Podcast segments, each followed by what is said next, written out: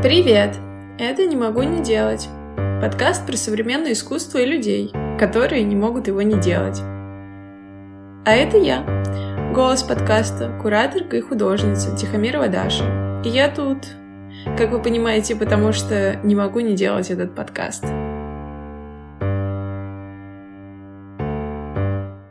Потому что это некий такой момент уединения всегда с простой работы можно сделать какой-то просто трип, из перформанса можно сделать многоуровневые высказывания. Придумался термин как slow art. Мне кажется, до тех пор, пока есть возможность оставаться неофициальной организацией, нужно оставаться неофициальной организацией. Привет, это девятнадцатый эпизод подкаста «Не могу не делать». Нам все еще странно говорить об искусстве в России после 24 февраля, но я решила все-таки выложить эту дискуссию, которая была записана вместе с Ульяной Артамошиной и Наташей Куниковой более полугода назад, так как мне кажется важно поддержать низовые инициативы, про которые мы будем сегодня говорить, возможно, как э, последний оплот творческой свободы современной России.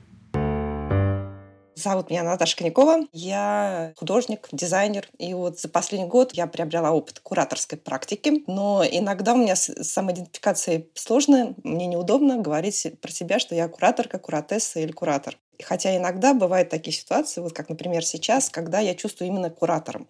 Вот, потому что, как я понимаю, что мы хотели бы обсудить, это тот мой опыт, который я приобрела именно как куратор, организуя проекты в парк-отеле «Белая аллея» на их арт-территории, собственно говоря, которую я и организовала. Там у меня было несколько проектов моих и совместные проекты. Мои проекты — это э, резиденцию я сделала в ветке, пригласив художников потворить и, собственно говоря, выставиться и сделать совместную выставку. Потом была выставка КБЛБ, которая, мне кажется, наиболее такая вот э, в тему нашей сегодняшней дискуссии. И были совместные проекты, собственно говоря, с White Room Foundation. Эта резиденция была для художников, которые пригласили именно White Room Foundation. И резиденция Авось, это была с художником тоже ПСИ, от Болота, в общем-то, я наблюдала и соучаствовала в таком тоже опыте. Уля, твоя очередь. Наверное, изначально я была художницей и занималась какой-то академической практикой, но тоже перешла к кураторскому опыту несколько лет назад, создав э, проект э, как раз тоже связанный с нашей сегодняшней темой, и поэтому я, я тут, в принципе, сегодня буду что-то обсуждать с вами. Мой проект называется «События вместе», и это экспериментальная резиденция, который проходит каждый год в лесу. Я это назвала сейчас резиденцией, но на самом деле кто-то это называет походом, кто-то это называет арт-стоянкой. Это, в общем-то, проект, который каждый год собирает людей из разных-разных сфер, и они потом творят там искусство в формате как бы ежедневных каких-то практик. То есть это не, не каждый по отдельности, а коллективный опыт, который все вместе переживают и что-то придумывают на протяжении там 12 дней, например. Проекту уже 5 лет в этом году, и помимо этого у нас какие-то выставки постоянно происходят, или мы придумываем какие-то еще практики. В принципе, все, что нам интересно, это какой-то эксперимент, который мы можем проводить с людьми, с другими, сами собой. Наверное, так. И я пишу исследования тоже по этому вопросу. Э, исследование мое изучает вопрос леса как неконтролируемого пространства. Вот. И я изучаю то, как вообще художник уходит в лес, зачем он ходит в лес и что вообще это означает в современной России. Ну, не только в современной, но в России последние там 30 лет, условно говоря. Да, класс. А у тебя все начинается с бульдозерной выставки или нет в твоем исследовании? Нет, нет, я, я почему-то решила не писать об бульдозерной выставке. Мне показалось, что они слишком все-таки хипстерские. Я не беру большие проекты типа Никола Ленивца там. Ну, то есть я немножко говорю об расстоянии там и о Полиском. Ну, вообще, зачем он это делал. А, но в основном мне на самом деле интересен какой-то индивидуальный опыт и какая-то такая внутренняя интенция, то есть зачем вот и почему это происходит. Но я начинаю на самом деле еще с 20-х годов вообще, с Сибири. В Сибири очень было много написано всякой литературе про человека, уходящего в лес в 20-х годах 20 века. Есть замечательная книга «Уход в лес», которая просто совмещает в себе кучу этих рассказов. Вот. И это какая-то такая точка отправления для меня. Меня зовут Даша Тихомирова, я кураторка и художница. Я являюсь одним из основателей группы ОХГ, мы занимаемся в основном аутдор практиками, связанными либо с конкретными такими сайт-специфичными какими-то работами, либо вообще с такими постправдистскими историями. То есть мы исследуем место как таковое, его историю, и после этого перепридумываем какие-то события, связанные с этим местом. Кроме того, как э, кураторка я делала с 2018 года фестиваль уличного искусства Валя Валяй, на который я приглашала своих друзей, и э, на территории поселка, в котором я живу с детства, в том числе в него входит железнодорожная станция Валентиновка, поэтому фестиваль называется Валя Валяй. Мы делали такие интервенции в общественное пространство. И я тоже очень люблю работать э, в каких-то экспериментах экспериментальных формах и на самом деле сталкиваться и сталкивать зрителя с искусством тогда, когда он этого не ждет. Как-то так. Первый наш тезис, первый вопрос, как и почему человек решает уходить из города и создавать что-то в лесу, и является ли это усталостью от поиска дружественных мест э, в городе, или, может быть, это вообще связано с какими-то другими интенциями, например, то, что просто нету подходящего пространства, в котором работу можно создать или поместить. Я могу начать. У меня просто есть мысль по этому поводу, потому что я изначально лес подразумевала как пространство. Когда я еще начинала писать э, свои исследования, я подумала, что лес — это пространство, природа — это пространство, в которое мы уходим. Но я, я много общалась с художниками, которые занимаются разными практиками, и потом я поняла, что на самом деле не всегда лес является пространством, а как раз он может быть медиумом, например, или инструментом, который что-то пытается сказать, и поэтому я думаю, что очень разные есть интенции, то есть кто-то уходит туда, чтобы что-то обрести, чтобы что-то найти, чтобы найти себя, а кто-то уходит туда, потому что он может говорить лучше и как-то понятнее, объясняться и высказываться именно формой леса, то есть формой э, дерева, формой природы. И, ну, на мой взгляд, очень два разных э, таких аспекта. То есть э, это либо пространство, в котором ты говоришь, и то есть это может быть как раз э, как выставочное пространство использоваться там или еще что-то. А может быть, э, или как, э, как раз если лесная резиденция, она скорее про пространство, а лесная выставка, она скорее про медиум, мне кажется. Да, тут на самом деле вообще э, ваш такой, так скажем, посыл, что в лес уходит от чего-то, для меня вот, ну, как я уже вот сказала, что немножко удивительно, потому что для меня это совсем про другое, скорее наоборот. Мне было интересно само по себе просто сменить э, место представления. Вот э, это, да, это outdoor exhibition или еще что-то такое, и, и это не white, не white куб, это некое пространство, которое абсолютно другое, которое абсолютно по-другому взаимодействует с людьми, которые там находятся. И здесь я даже думаю не про художников, а людей, которые сталкиваются, потому что это некий такой момент уединения всегда. В отличие от городской какой-то выставки, где всегда немножко э, про вечеринку, немножко всегда про какой-то small chat или еще что-то такое, здесь а, более индивидуальное вот вза взаимодействие человека и объекта. И у меня даже какой-то вот такой вот вот придумался термин как slow art. Люди не проходят мимо э, вот э, чего-то и не воспринимают это вот э, сверху-сверху. Находясь в неком почти храме леса, взаимодействие с объектом совершенно другого уровня. Вот это вот меня прямо для меня было открытием, оно было не сразу, и вначале я это чувствовала как бы подспудно, а потом я поняла, что именно про, начиная, как сказать, продумать, как экспонироваться, Э, ты начинаешь задумываться про вот этот сценарий взаимоотношений. И это не только про экологию, это еще и про время, потому что объекты, находящиеся в лесу, они постоянно совершенно в разном цвете-свете. Это утро, день, вечер, ночь. Потом э, все это разрушается немножко.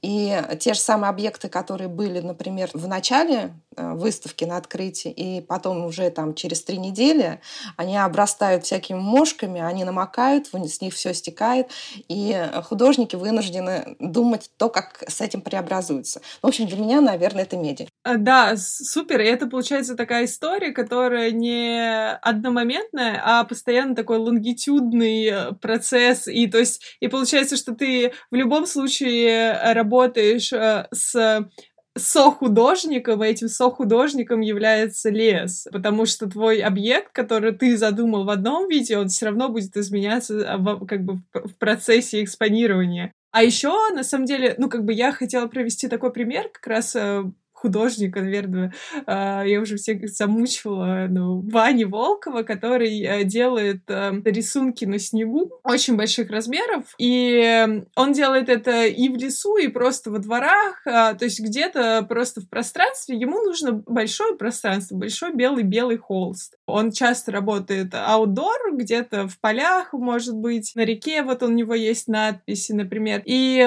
мне кажется, что художник, который создает такие работы, он же не придумывает их, а, что вот там мало пространства где-нибудь э, в манеже или на винзаводе, и поэтому я пойду создам свою работу как бы где-нибудь на природе. Он думает, о, я пойду и создам свою работу на природе. То есть у него, соответственно, получается совсем другой именно исходные, исходные идеи. У него нет идеи про создание работы вне контекста. То есть он всегда сразу думает, о, я пойду это создам на реке там или в поле. Он видит картинку и в тех условиях, в которых она потом будет условно жить. Я бы добавила вот про работу Вани Волкова. Он участвовал в резиденции, которая вот на арт-территории Белхали. У него там были объекты, связанные именно с локальной такой историей. То, что это был бывший пионерский лагерь. И он сделал такой строй пионеров замечательный, который даже после, вот, собственно говоря, выставки вот этой вот, он, он, он остался пока и тихо разрушается. И то, как эти пионеры белые с красными вот этими штуками, они выглядят абсолютно хантологично как раньше, а сейчас еще больше. Вот я имею в виду зимой, когда их в снегу увидела, они еще там с подсветкой. И люди, которые проходящие, они причем считывают абсолютно все, почти слово в слово то, что прописал в описании Ваня. Он сумел предсказать вот это, э, как э, призраки, как они работают, призраки, и что с ними происходит в процессе. Да, его каждая работа очень глубоко получается. Уля, у тебя тоже был а, комментарий? Я хотела, на самом деле, вернуться в какой-то степени к тому, с чего я начала, потому что моя идея была в том, что как раз эти интенции, они очень разные. И мне кажется, вот вы сейчас хорошо это, на самом деле, показали в своих каких-то экспириенсах, потому что я правда чувствую, что так по-разному вообще ощущается лес, на самом деле, даже во времени. То есть очень разные интенции, если человек уходит на два дня, э, там, или на один день, либо на месяц, и это сразу меняет абсолютно какое-то восприятие, отношение с лесом. Или он просто приезжает, чтобы сделать одну работу там, на, на день. Мне кажется, поэтому невозможно даже сказать, есть ли какие-то именно пути в этого движения к лесу ну, то есть какие-то траектории проложены. То есть, наверное, да, это всегда у каждой, у каждой там, организации, у каждого человека свои какие-то траектории. Но даже, мне кажется, вот, Наташа, ты, ты говорила про смену пространства, что тебе интересно было попробовать э, лесное пространство. И ты говоришь, что ты не, не шла ни от чего. Мне кажется, что все равно в этом есть какое-то желание почувствовать воздух. И мне кажется, это, ну, это смена пространства, она все равно приводит к какому-то вообще кардинально другому, на самом деле, опыту, к которому потом мы можем уже возвращаться и к нему стремиться, да. Я могу лишь согласиться, то, что для меня это было больше открытий, чем запланированных действий. Я вот как дрейфовала, вот, вот, что что-то вот получается, оно подхватывает, и просто надо расслабиться и идти в этом направлении. Не ломать своими планами то, что действительно получается. Вот у меня вот так вот шло. Вот. И природное пространство, вот, рощи, лес, это то, что диктует, и невозможно это выстроить в 3D варианте, экспозицию. Нужно просто смотреть и с этим работать. Давайте как раз продолжим эту мысль и посмотрим на то, мы же говорили про то, что меняется свет, меняется сама работа в процессе времени. А как вам кажется, меняется именно фокус восприятия как художника вот в этих условиях, так и зрителя, когда он смотрит на работу? То есть что такого может увидеть или наоборот не заметить зритель и художник, когда он а, находится в лесу выставка, которая была вот КБЛБ. Это как белый лист бумаги. То есть э, я ограничила художников в медиуме. Собственно говоря, это был open call. Такой в результате получился международный. А, медиум — это была простыня. В общем-то, достаточно такая традиционная штука. Но мне хотелось, чтобы у меня были некие кирпичики, которые бы позволили сделать достаточно цельную экспозицию. С одной стороны, художники были ограничены в этом, но сам посыл такой очень личный. Был призыв о каком-то личном высказывании. Вот. И это соединило очень-очень разных художников совершенно с разными мотивами, с разными вещами. Какие-то такие очень социальные, какие-то чисто художественные. Некоторые художники именно играли как раз на взаимодействии с природой. У меня была э, замечательная художница Аня Иванова. Вот. Она именно рассчитывала на то, спрятав краски вот в эту текстуру, собственно, как они будут изменяться. Сама вот экспозиция, она предполагает, вот как я сказала, очень личное взаимодействие. Когда выстраиваешь такие полулабиринты, которые подсвечены совершенно разным образом, и которые еще, кроме того, они очень динамичны. Помимо цвета света, просто не они начинали, вот, собственно говоря, вот болтаться, полыхать, работать как парус.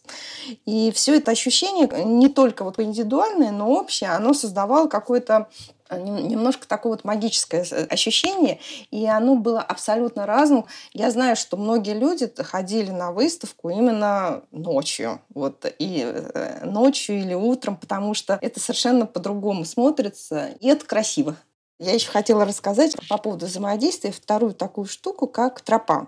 На арт-территории у нас была тропа от Шнайдер — это, собственно говоря, проект Ирины Петраковой с Олегом Фролов. Это было под эм, псевдонимом, собственно говоря, Шнайдер, австрийской художницы, и они сделали такую арт-тропу. В чем она заключалась? Они на нашли, собственно говоря, вот в лесу некую линию, они организовали так, чтобы можно было пройти, и можно было найти точки, где можно, опять же, индивидуально повзаимодействовать с их арт-объектами. Это были такие капсулы, в которые были заключены некие вот рисунки или объекты, связанные с прошлым э, австрийской художники Ц. Шнайдер. То есть это была такая вот э, тропа, тропа, тропа, и человек, его заставляли взаимодействовать именно очень индивидуально и очень персонально. Это очень интересно. Такие же тропы, вот, собственно говоря, это вот тропа Бродского. Вот если посмотреть, вот прямо аналогии очень похожие. То, что в лесу, э, когда художник выстраивает именно подготовленность к взаимодействию. Вот. Можно я продолжу, потому что я прямо вот хотела на самом деле про это тоже сказать, потому что так как наш проект подразумевает постоянное взаимодействие между людьми, то есть между разными художниками, которые создают вместе, а потом между созданными работами и зрителями. Из-за этого э, лес, на мой взгляд, это прекрасное пространство, в котором можно постоянно играть, постоянно э, придумывать новые витки какие-то восприятий того, как э, какой-нибудь пример можно взять. А, ну, этим летом мы по полдня ходили с закрытыми глазами. Был один сопровождающий и один как бы слепой с закрытыми глазами. И потом мы этот опыт тоже как-то переформатировали в какие-то работы, и сразу понятно становится, что это возможно, например, только в лесу, потому что мы пробовали делать это потом в городе. Это было немножко страшно кому-то, потому что в городе, например, очень много звуков, может начать кружиться голова, или там дезориентация постоянно будет происходить. А в лесу ты можешь везде кувыркаться, везде падать, и это будет абсолютно безопасно, на самом деле, потому что нет никаких углов, там машин, ничего такого. В общем-то, лес — это прекрасное пространство, чтобы именно играть с этими уровнями восприятия. С простой работы можно сделать какой-то просто трип, из перформанса можно сделать многоуровневое какое-то высказывание и играть там со светом, да, тоже, если делать работы какие-то ночью, то ты можешь там выстроить, не знаю, какой-то один фонарь, который будет торчать там из реки, и это будет супер загадочно никто ничего там не будет понимать, но на чувственном уровне что-то там человеку дойдет. Я тоже еще хотела добавить. Вот когда у нас была вот резиденция ветки и тема леса, и прямо акцентировалось, что разные люди воспринимают лес по-своему. Некоторые люди воспринимают как укрытие. Это вот как раз то, что вы говорите. Когда в лесу почему-то люди чувствуют себя более безопасно.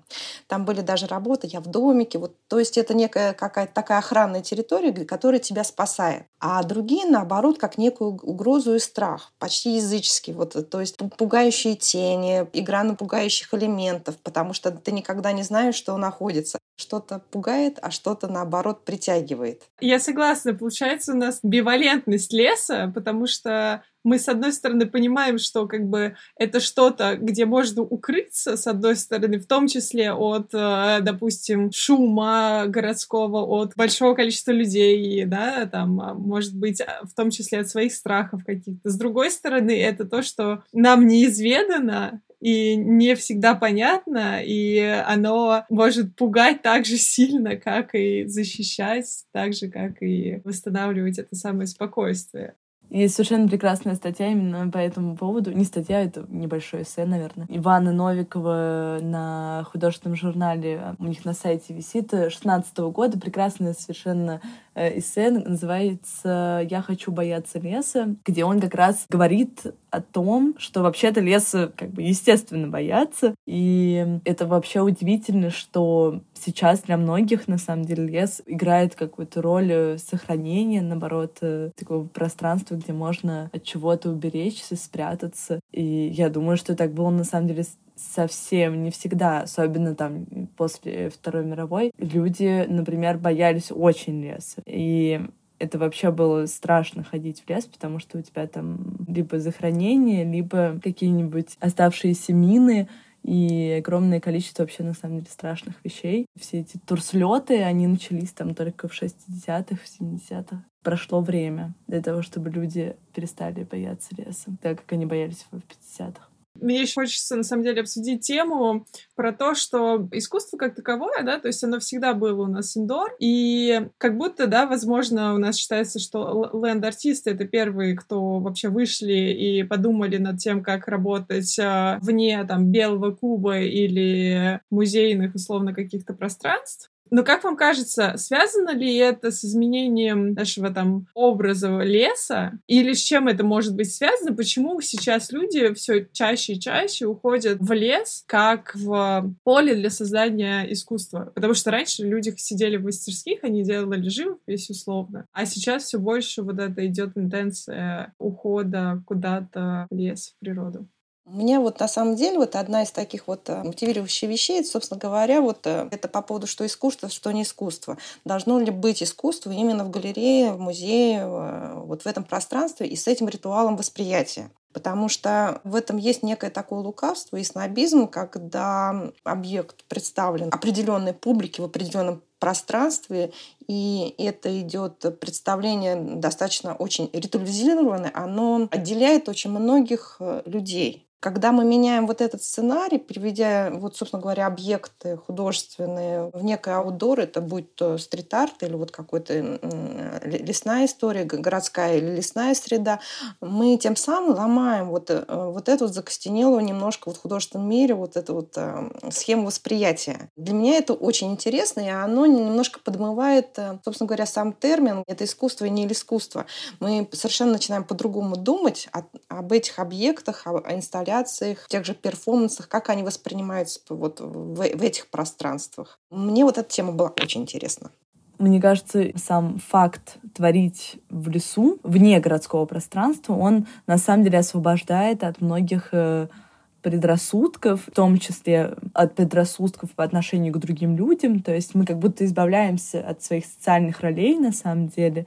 Можно придумать свою собственную роль, либо просто это не так будто даже важно, как э, в городском каком-то выстроенном пространстве, как будто это не самое важное, что нужно узнавать о человеке.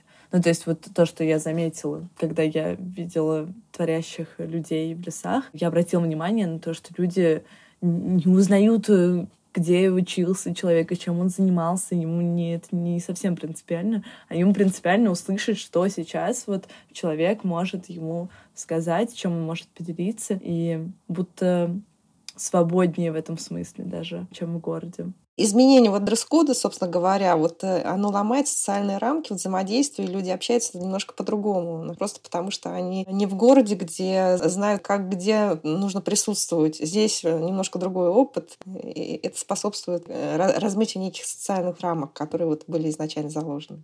Я еще подумала о том, что искусство стало больше, в смысле, что оно стало более доступное, и больше народу как будто может творить, а среды будто до сих пор нет.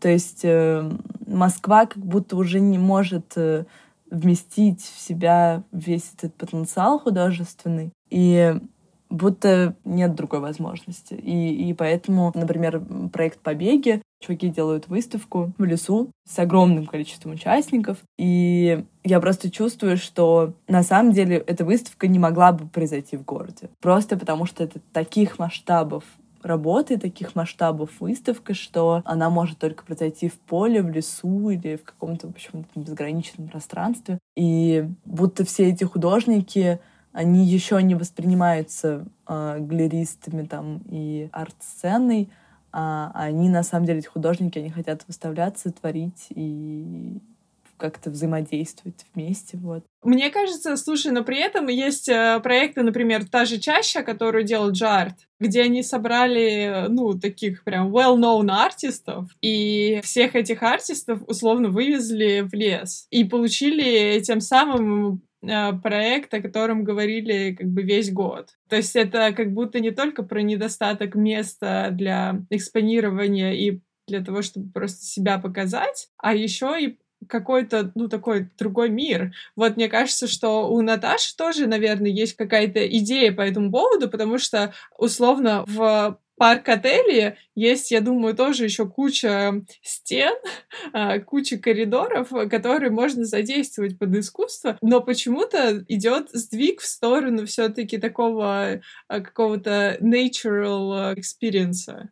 Да, я согласна, то, что молодые художники, они рады возможности выставиться, и особенно, когда это возможно сделать в каком-то более масштабном варианте, вот, потому что все равно для того, чтобы больший размер сделать, необходимо, так скажем, большие пространства, когда мы делаем аутдор, какую-то историю, оно изначально как бы больше, и тебя, наоборот, заставляет работать больше. Вот само пространство для того, чтобы высказаться, на самом деле, оно немножко диктует и давит на тебя, чтобы это было видно и э, взаимодействовало с ним. Но я думаю, что именно в процессе работы люди инспирируются когда они начинают взаимодействовать, собственно говоря, с природой, с лесом, то э, у них мотивация начинает немножко разгоняться и в другую сторону.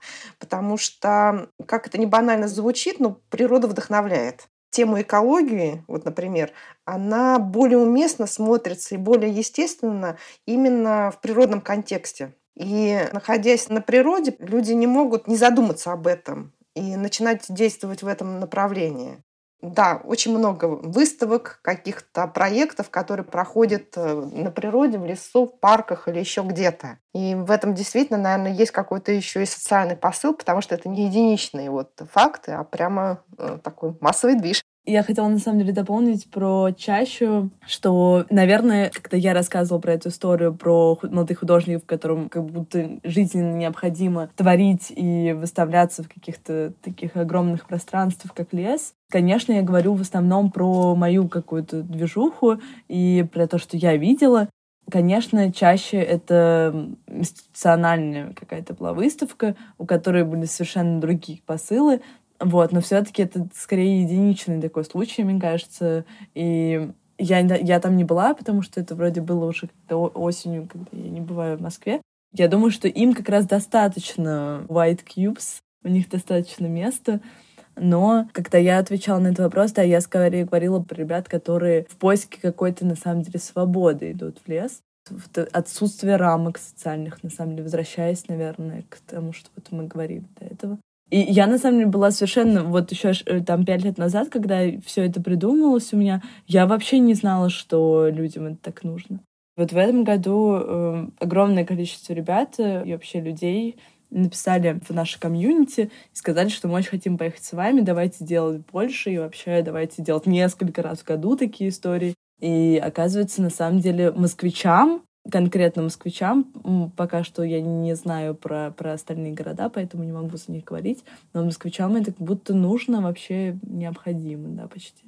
Да, но при этом в момент, когда это все разрастается, и когда условно инициатива становится институцией, да, или какой-то организацией, а, в этот момент мне кажется, что появляется, ну, бюрократия и какие-то такие уже более сложные организационные вопросы, которые связаны там условно с обеспечением едой, допустим, да, там с обеспечением, не знаю, удовлетворения там всех первичных потребностей, да, там и с э, вопросом про то, условно, где ставить кабинки туалета. Потому что когда ты привозишь там условно 30-50 человек в лес, это один вопрос, а когда ты привозишь там 300, это уже другой вопрос как сделать так, чтобы не оставить после себя ничего, не то, что там работ. Либо, если мы оставляем работы, то это тоже вопрос о, о том, из чего они сделаны и насколько это экологично. Как вам кажется, как сильно вообще меняется инициативность как, в момент, когда она переходит в такой статус официального мероприятия?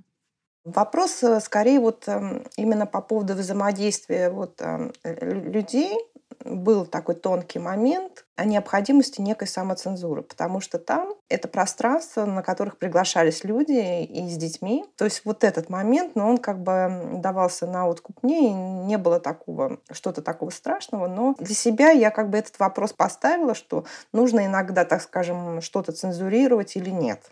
Но я могу сказать то, что по сравнению с нашей городской средой, с нашими галереями, где прессинг, так скажем, почти цензуры, он намного больше, то там, в общем-то, да, свобода. С точки зрения организационной, вот как сказать, тут мне тоже вот сложно добавить, потому что я очень не люблю, когда люди мусорят. И покидая пространство, я считаю, что оно должно быть э, чистым от человеческого воздействия. И если это не соблюдается, то девальвируется, в общем-то, все, все мероприятие, вот, так скажем, его ценности. Потому что диалог с лесом ну, предполагает некое уважение.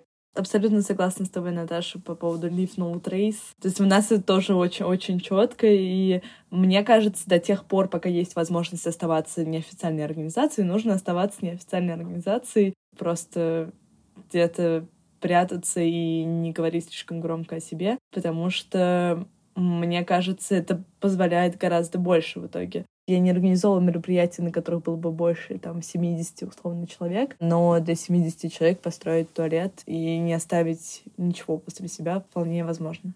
Ну да, ну вот я тебе и говорю про то, что, типа, когда это 70, условно, человек, это одна история, но как ты видишь сама, и твой проект, и, я думаю, Наташин проект популярность набирают, и в какой-то момент, когда ты понимаешь, что, ну, то есть ты уже своими силами не можешь сделать, в том числе финансово, допустим, ты не можешь это потянуть, тебе нужно там организовать какой-то фонд, который будет тебе помогать там вот в организации, в том числе вот этих финансовых каких-то вложений или трат. И в этот момент, ну вот как сказала Наташа, появляются вопросы, в том числе, да, цензуры, в том числе возрастных ограничений, либо возрастных ограничений на те работы, которые можно там представить.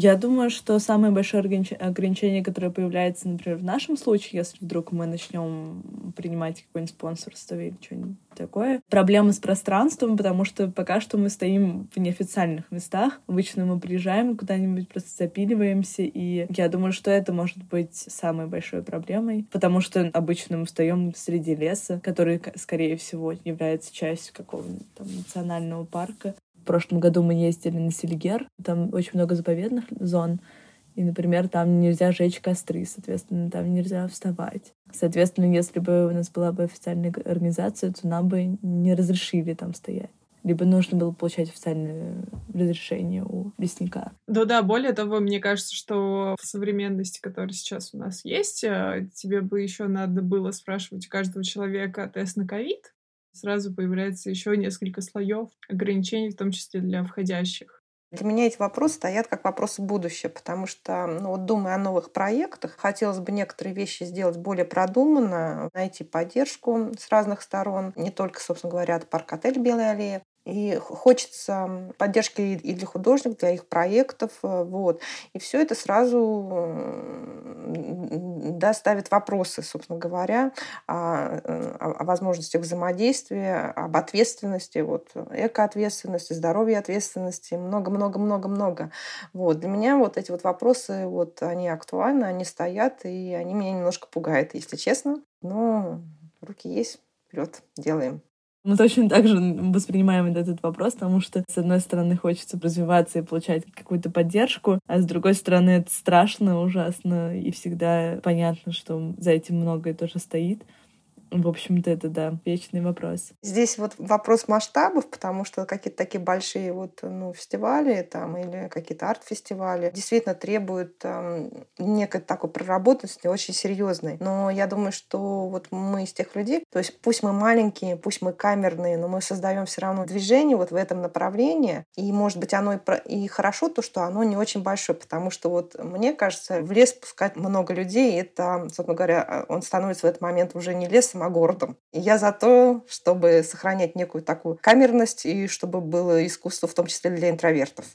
Поддерживаю. Это я тоже в прошлом году поняла, когда уже приехало достаточно много народу. И у нас никогда не было никак, никакого желания развиваться, в принципе. Ну, то есть нас всегда устраивало, что немного народ приезжает. А в этом году приехало много. И при этом мы совершенно не хотим делать никакой отбор. То у нас, у нас такая идея, что мы не рассматриваем никакие заявки, там не, не отказываем людям.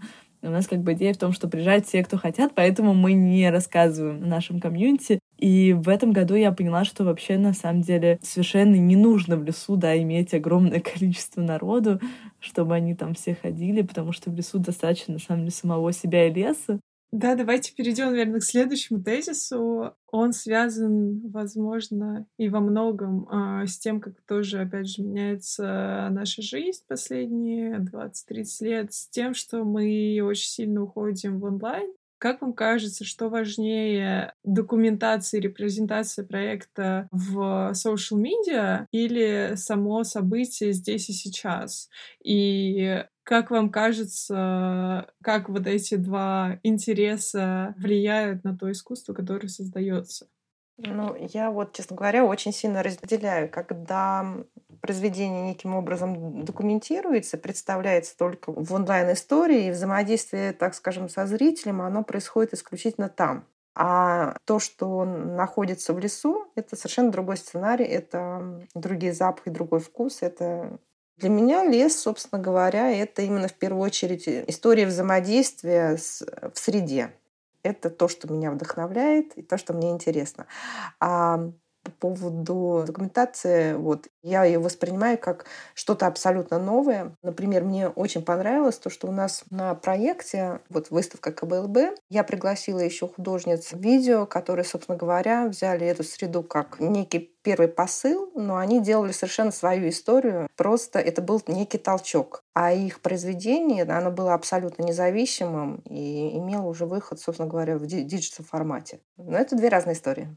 На КБЛБ вот арт-группа Арт-27 это девушки, имеющие академическое образование, и они поэтому привержены академичной эстетике. Вот. На резиденции вот ветки и делали такой вот видеоассамбляж, когда, находясь в среде, преимущественно обнаженные, они вот делали такие вот статичные видеокартинки, которые, собственно говоря, уже потом они делали как видеоарт. Я предложила им провести вот историю именно уже в пространстве не просто арт-территории, а именно выставки КБЛВ, потому что история простыней для меня это что-то всегда немножко очень чувственное. Вот. И они делали видео картины, которые, собственно говоря, вот собрали какой-то свой уже видеопроект. Вот. Снимали это все по ночам в этом пространстве.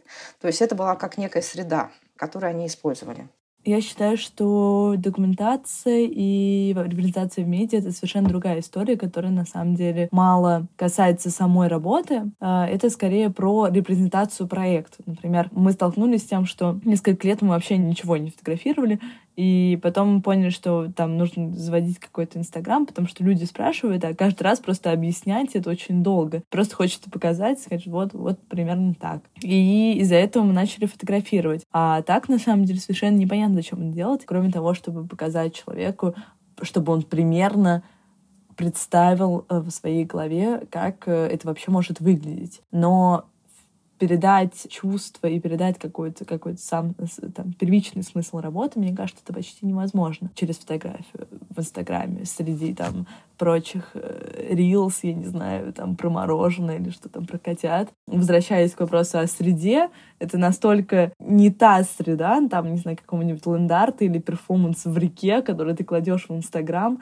э, там или куда-нибудь, и как человек может вообще понять, о чем эта работа. Мне кажется, хороший пример еще в этом смысле Полисского, который решил не привозить работы в город. Есть его снеговики в там, фотографии где-то, но он решил привести зрителя в Никола Ленивец. И это, мне кажется, идеальный пример того, как вообще-то можно зрителя привести в лес возвращаясь к нашему первому вопросу, я подумала про то, что Никола Ленивец, он там появился после арт-клязьмы в 2000-х годах, это вообще начало все зарождаться, и очень интересно смотреть на эту историю, потому что в 90-х, например, совершенно никого не интересовал лес, потому что всем было интересно, там, Европа была открыта, там еще что-то.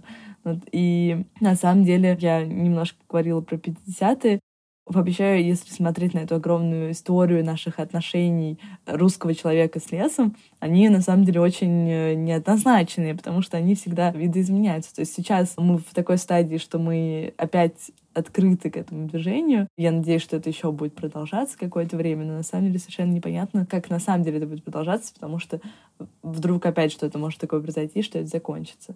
А можно еще добавить, просто у меня мысль возникла, вот, может быть, не совсем по теме, то, что визуальная культура, собственно говоря, вот такой вот урбанистический визуальный э, вот, э, стрит-арт и такой лесной, они визуально очень сильно отличаются. Например, стрит-артисты, они выезжают в лес, вот, потому что они привыкли работать баллончиком и к определенной линии, ну, и определенной эстетике. Они, собственно говоря, у них, так скажем, культурная их среда диктует а, другой визуал, не связанный с деревом, а связанный с бетоном.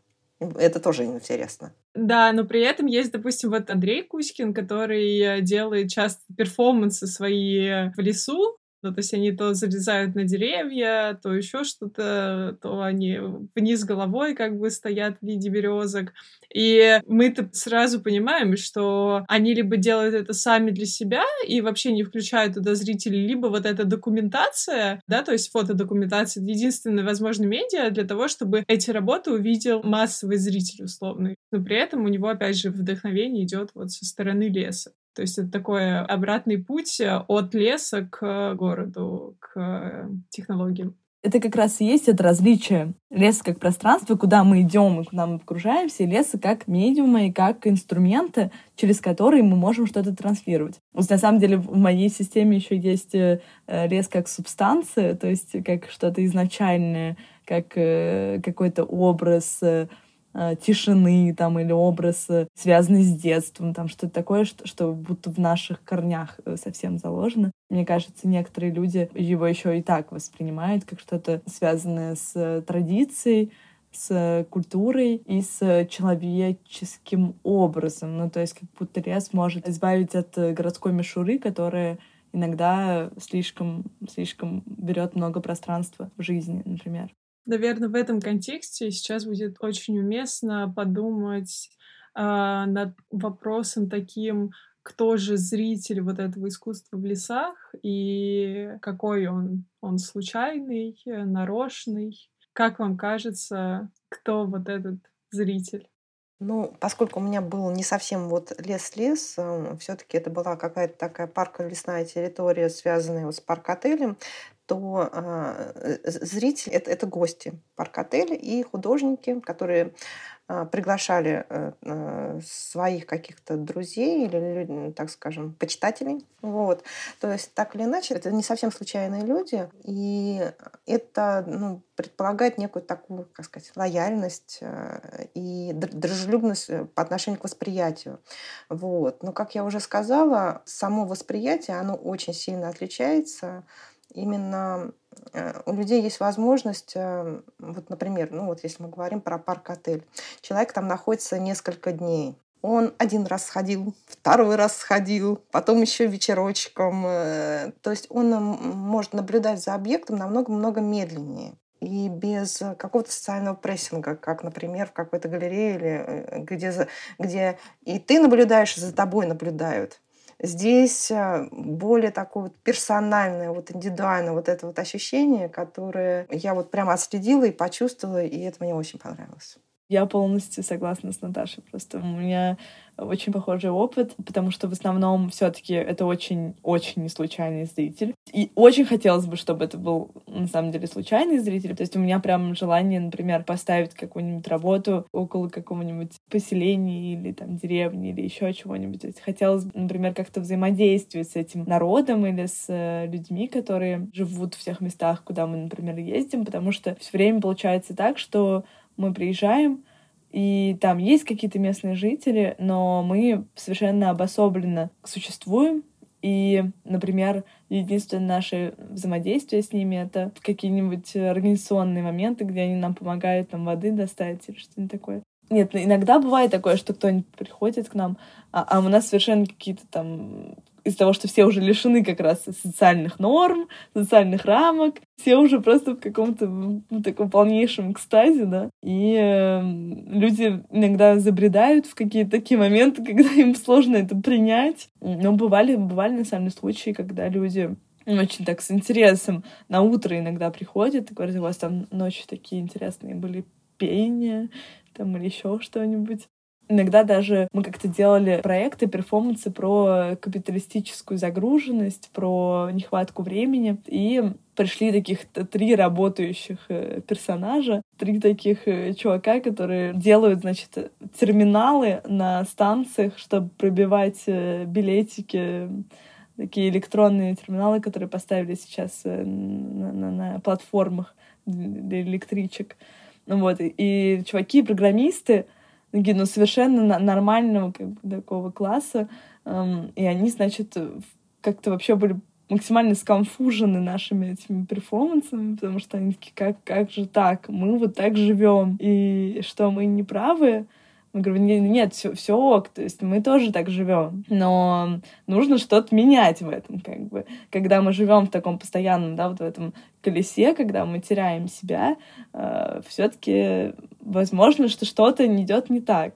Вот и мы об этом думаем. И, такие, и они просто сидят с этой бутылкой водки, а у нас еще алко-фри э, наше комьюнити. Они сидят с этой бутылкой водки и вообще не понимают, что происходит. Но они были очень впечатлены этим, приходили на следующий день, нам говорили, что они пересматривают их систему бытия. В общем, прекрасно.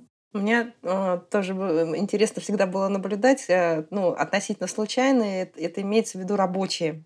Их, так скажем, эмоции на то или иное произведение всегда очень интересно наблюдать. Но это, я думаю, что не связано с лесом. Это может происходить в любом пространстве. Я вот думала про то, что есть художники, которые, возможно, их не так много, и это не касается именно организованных каких-то событий, но есть художники, которые делают что-то э, в лесах самостоятельно, и интересно, что у них, получается, зритель — это либо человек э, как бы в телефоне, либо просто случайный прохожий в этом лесу.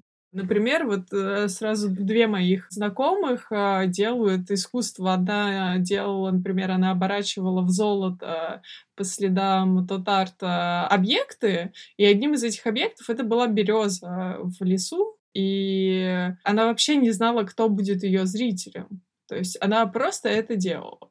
А в итоге получилось так, что часть людей, которые случайно там появились, они начали фотографироваться, как вы уже говорили. И второе — это люди, которые думают о том, что ты вредишь, и они демонтируют э, твою работу до того, как ты решил, что ее пора демонтировать. То есть такое тоже случается. А как вам кажется, как художнику, если ты делаешь работу в лесу, то это для кого? Я, наверное, не могу просто ответить за себя, потому что я не делаю работ одна в лесу. То есть это у меня всегда про коллективные какие-то действия. Да, наверное, я хочу сказать скорее про Вову Чернышова, который делает э, разные работы от инсталляций до граффити на заброшенных там сараях или в заброшенных деревнях. И, например, кстати, это интересно, потому что изначально он тоже графитчик, и изначально он тоже работал в городе, а потом он как раз э, захотел избавиться от этих социально маркированных пространств, слишком наполненных уже какими-то смыслами, и он ушел в лес, чтобы найти какое-то не заполненное ничем, никакими смыслами, просто там деревянные стены, которые бы ни о чем не говорили. Вот, я подумала о том, что, например, его работа с остановкой, он построил бетонную остановку, такую модернистскую, в лесопарке, то есть это на самом деле не совсем лес, и не совсем город, пограничная зона. И, по-моему, это достаточно интересно, потому что, например, зритель, который туда приходит, сидит на этой остановке и ждет автобуса, который никогда не придет, как раз понятие слова арт, про которое, Наташа, ты, ты говорила вначале, оно, мне кажется, прекрасно тут тоже отражается, потому что это просто человек, который сидит и ждет будущего, которое никогда не свершится. Мне кажется, это как раз очень ценно, что у нас есть в лесу эта возможность. У меня такие мысли, что этот вопрос очень-очень такой широкий вообще про искусство в целом. Мне очень сложно иногда определить мотивацию художника, потому что иногда вот я бы назвала так это а, художник, который не может не делать это, для него главное, собственно говоря, это радость творчества, вот э, условно говоря. Я вот, например, себя отношу больше к этим художникам, потому что для меня важнее процесс. А для кого-то именно, собственно говоря, результат их творения — это коммуникация с зрителем, и вот эта вот направленность на то, чтобы самоотражать себя внутри и, собственно говоря, заниматься этим, и основной, так скажем, посыл и мотивация именно в этом, это одна история. А если человек направлен на коммуникацию с зрителем, то это другая история. И что здесь правильно, неправильно, я не знаю. Но я вижу, что оба сценария, они присутствуют у людей, причем могут быть в разные периоды, так скажем, их жизни. Это я про себя. То есть иногда не хочется никакого диалога, ты делаешь и делаешь. А иногда важно иметь э, некий культурный диалог. Да, и вот э, на самом деле мне очень хочется еще поговорить про медиа. Мы уже в целом достаточно много их перечислили, но как будто есть вот у меня запрос ограничений этих медиа, то есть чем они ограничены и какие у нас есть ограничения в лесу, для того, чтобы с чем-то работать, с чем мы можем поработать в городском пространстве, например. То есть, как вам кажется, эти ограничения, они есть? Потому что мы так много говорили про то, что классно, когда у нас нет стен, когда можно делать настолько большое, насколько как бы возможно. Но помимо этого есть же еще какие-то условные либо минусы, либо просто сложности, ограничения, в которых мы, ну, как бы, которые, с которыми мы сталкиваемся, работая в лесу. Это зависит от задачи каждого художника. Но вот именно при, при экспозиции для меня важный был вопрос цвета.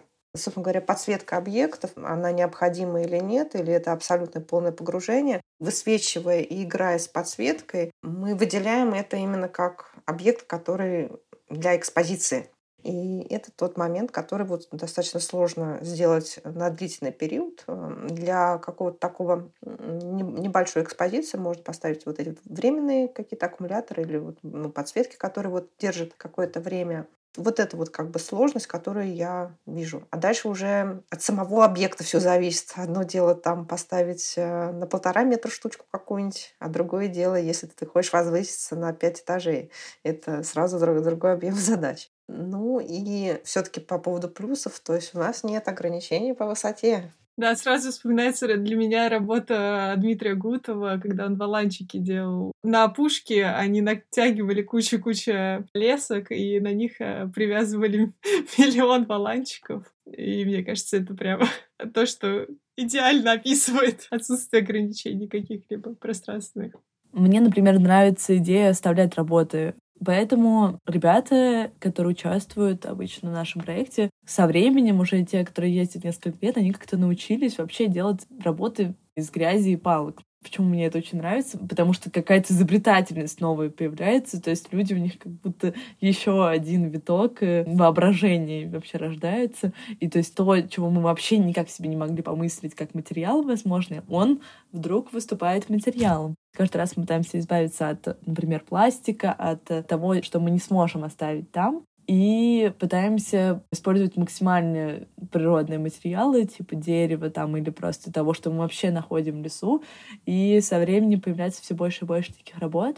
Например, эм, этим летом там две девчонки, которые учатся, по-моему, на сценографии, то есть они, в принципе, хорошо, ну, то есть одна из них точно хорошо умеет э, вообще э, э, работать с материалом, и они сделали какой-то огромный такой куб из э, сплетенный из веток, э, подвесили его и вставили внутрь свет.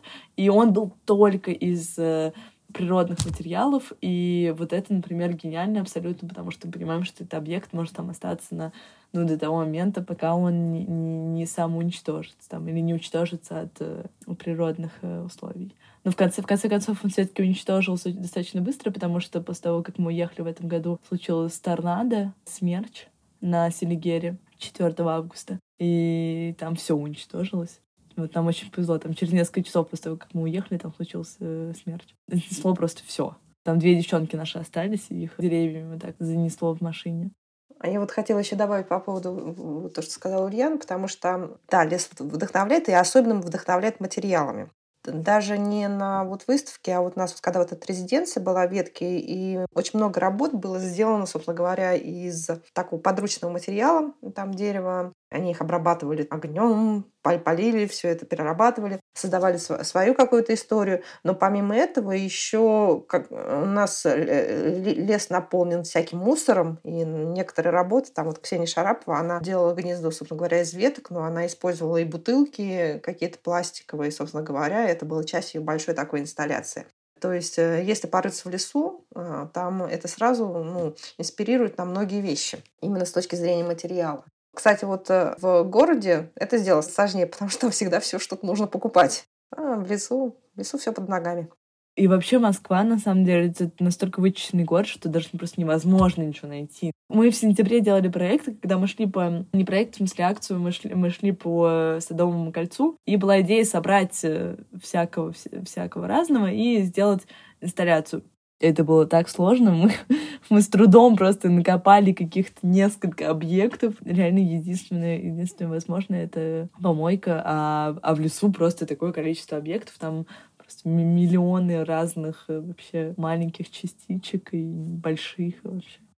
С каждым взаимодействием новым с природой появляются какие-то еще важные точки восприятия, углы, с чего Наташа вообще начала, что это опыт, который на самом деле открывается сам по себе, и что он столько всего преподносит, что это невозможно предугадать и невозможно рассчитать.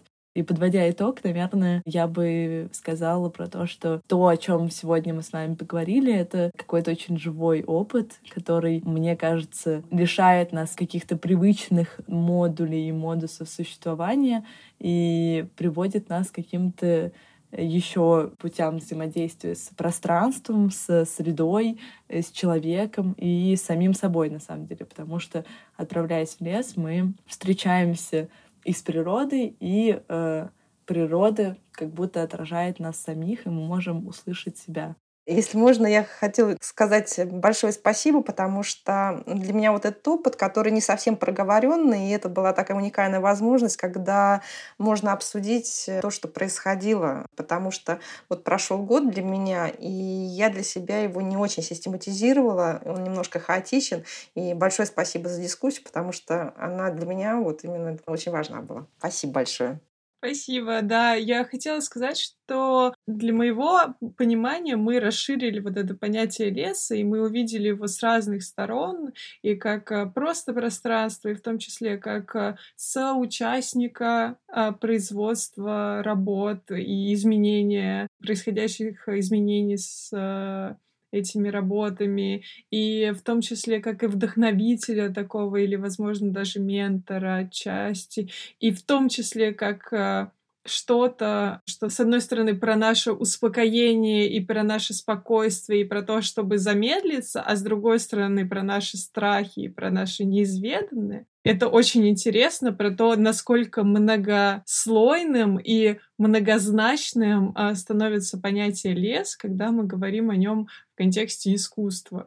И опять же, очень классно, что было приведено множество примеров о том, как художники и в том числе кураторы взаимодействуют с этим пространством и какое оно разное. И, наверное, на самом деле мы, возможно, в следующий раз обсудим, если такое произойдет, мне хотелось бы обсудить, как вам кажется, будет меняться отношение художников с лесом и вообще отношение общества с лесом, потому что как будто мы сейчас в таком перевалочном пункте и уж точно не как бы не в какой-то конечной истории. И это очень интересно. Спасибо большое за дискуссию. Появилось, правда, много-много мыслей и много идей, э, которые, я думаю, будут развиваться.